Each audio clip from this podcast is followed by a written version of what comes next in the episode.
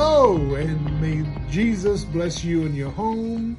We welcome you for this core continuing order of religious education, and we pray that you're safe in space, wearing your masks, and and obedient to what the scientists and doctors are saying. We want you to know that we're praying for you and your family. Be encouraged in the Lord and the power of his might. We're in Philippians chapter 4, and we left off in this great chapter of security, security, security. First, the single mind, the submissive mind, the spiritual mind, now the secure mind. Our minds are secure as we are trusting Jesus with everything, the entirety, the, the, the entirety of our lives, our wills, our direction, and everything.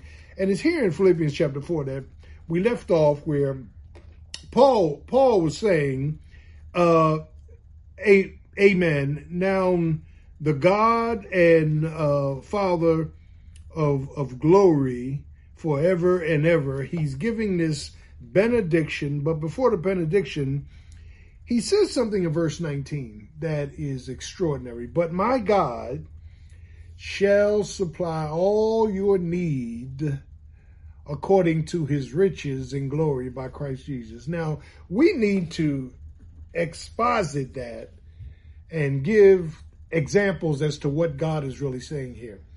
The first thing is there are some principles that go along with what Paul is saying. Principle number one is that this church at Philippi was anxious and very advantageous in giving to the church at Thessalonica. So one thing Paul is saying is, but my God, because of your giving, God's going to give back to you. My God, but my God shall supply all your need. Now I want to stop at your need. Many, many, many times we want God to fulfill our needs, but we don't fulfill God's needs. We want God to fulfill our needs, but we are not fulfilling other needs. So he's saying, but my God shall supply. He'll bring a supply for your needs according. And, and I want to stop, pause, and park because the principle that's in Galatians 6, there, there is a precept, there's a principle, there's a percentage implied in, in, in, in, in Galatians chapter 6, where when it talks about giving, it talks about the precept is as you sow, you're going to reap. Now let's stop, pause, and park. The primary definition of sowing and reaping is not sin. It's us giving. It's in the context of giving. Whatever you sow, God makes sure you reap. If you are an abundant sower, you'll be an abundant reaper if you give hilariously, if you give with joy, if you give with commitment, God will make sure it comes back to you. So the primary definition of sowing and reaping is a precept. It deals with what you and I sow into God, what we sow financially, what we sow uh, uh, uh, uh, emotionally, what we sow into people, what we sow into ministry, what we sow into the Lord, what we sow into church, what we sow into other people's lives. So as you sow, you reap. That's a precept. It is a principle of sowing and excuse me, of sowing and reaping. There is a principle where God ordered in the Old Testament a tithe. The word tithe means 10%. God says, I want 10% off the top and you trust me with the other nine tenths. 10 tenths makes a whole.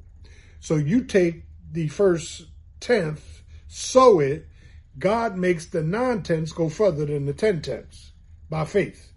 So it's not only dealing with money, it, it, deals with ministry. What are you sowing into ministry? What are you sowing into people's lives? What are you sowing, amen, into the church? What are you sowing in the name of Jesus?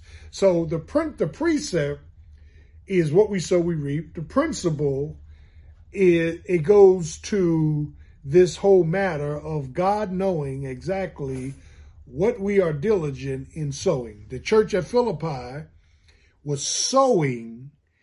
The church of Philippi had been sowed. They had, they were sowing into the ministry of the, the uh, Thessalonians a lot of uh, giving and a lot of uh, uh, uh, grace, and they were helping them out because they were a very poor church. So he says, But my God shall supply all your need as you have sowed, as you have kept the principle, as you have kept the percentage. Amen. And and and God is going to sow back to you what you sow. Now, or he's going to let you reap what you sow.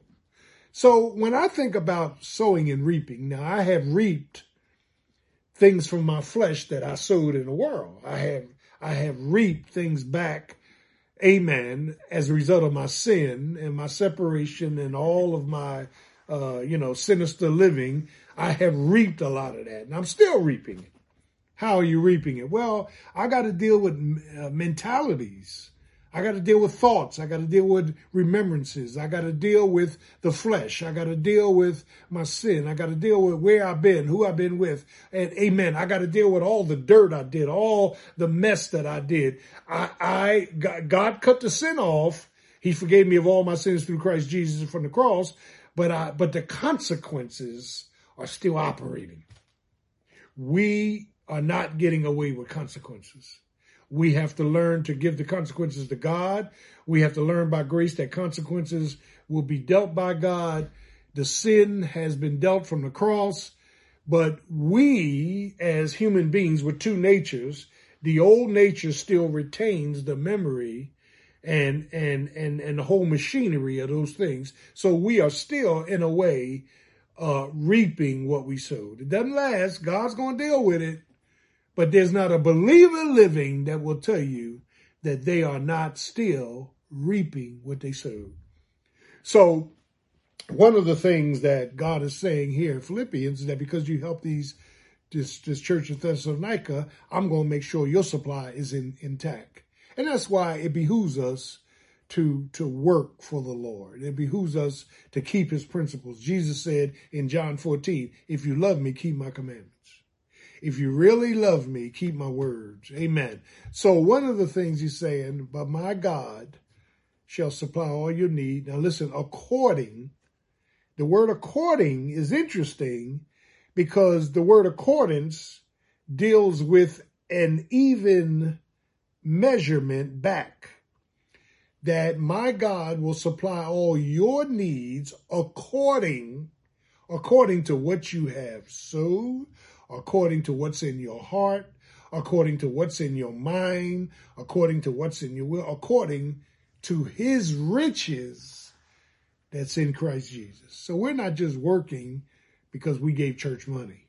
We're not just waiting because we gave the church something. No, that's not what he's saying. He's saying God is faithful to remember what you've done in his name. God is faithful to remember your faithfulness to him, to his people, to his church.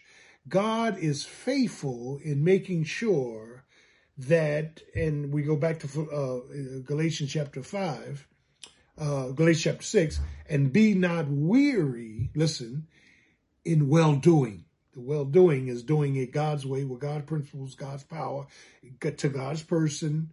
Amen. And be not weary in well doing, for here it is in due season. The word the phrase due season means God has a payment date. God has a date of deliverance. God has a date by which he's going to bless you for blessing him. For in due season you shall, here it is again, reap. That's what's growing back up from what you sowed. If it's conditional, you faint not. We can't faint. By faith, we got to continue on. By faith, we've got to be encouraged. By faith, we got to keep it moving. By faith, we got to glorify God. By faith, we got to walk, amen, according to his word. By faith, we got to get up every day believing God all over. Every day you get up, your faith starts all over. You, eh, eh, his, for his mercies are new, Jeremiah said, every morning, great is thy faithfulness. So this morning when you got up, God gave you a whole new, amen, batch of faith. He gave you a whole new trust. He gave you a whole new treasure. Amen. If you faint not, we can't faint. We can't faint during this pandemic. We can't faint over our relatives that may be sick or, or in sin. We can't faint over conflict in our lives. We can't faint when when when the hellhounds on our trail. We can't faint. We got to maintain faith as we go on in Jesus Christ.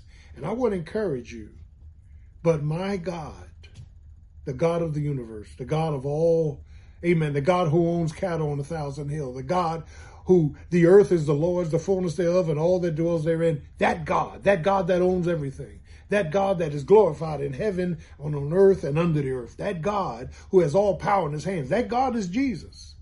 But my God, the triunity of God, God the Father, God the Son, God the Holy Spirit. But my God shall and will supply all your need. I may need comfort this morning. God has already supplied it. I may need sufficiency this morning. God has already supplied it. I may need to move away from self. God has already supplied. But my God shall supply all your need according to his riches in glory. So let's be diligent in what we sow, knowing that we will reap. Let's reap a blessing. Let's reap a victory. Let's reap a praise. And God has not dealt with us according to our sins, nor rewarded us according to our iniquity. He's been good. He has not held us to every sin. He has wiped away sins. He has washed away sins. He's a great God. But let's be careful how we sow. Because how we sow is how we reap. That can have a bad connotation to the flesh and sin. That can have a great connotation to blessings. God bless you. Have a great day. And watch what you sow today. Jesus loves you.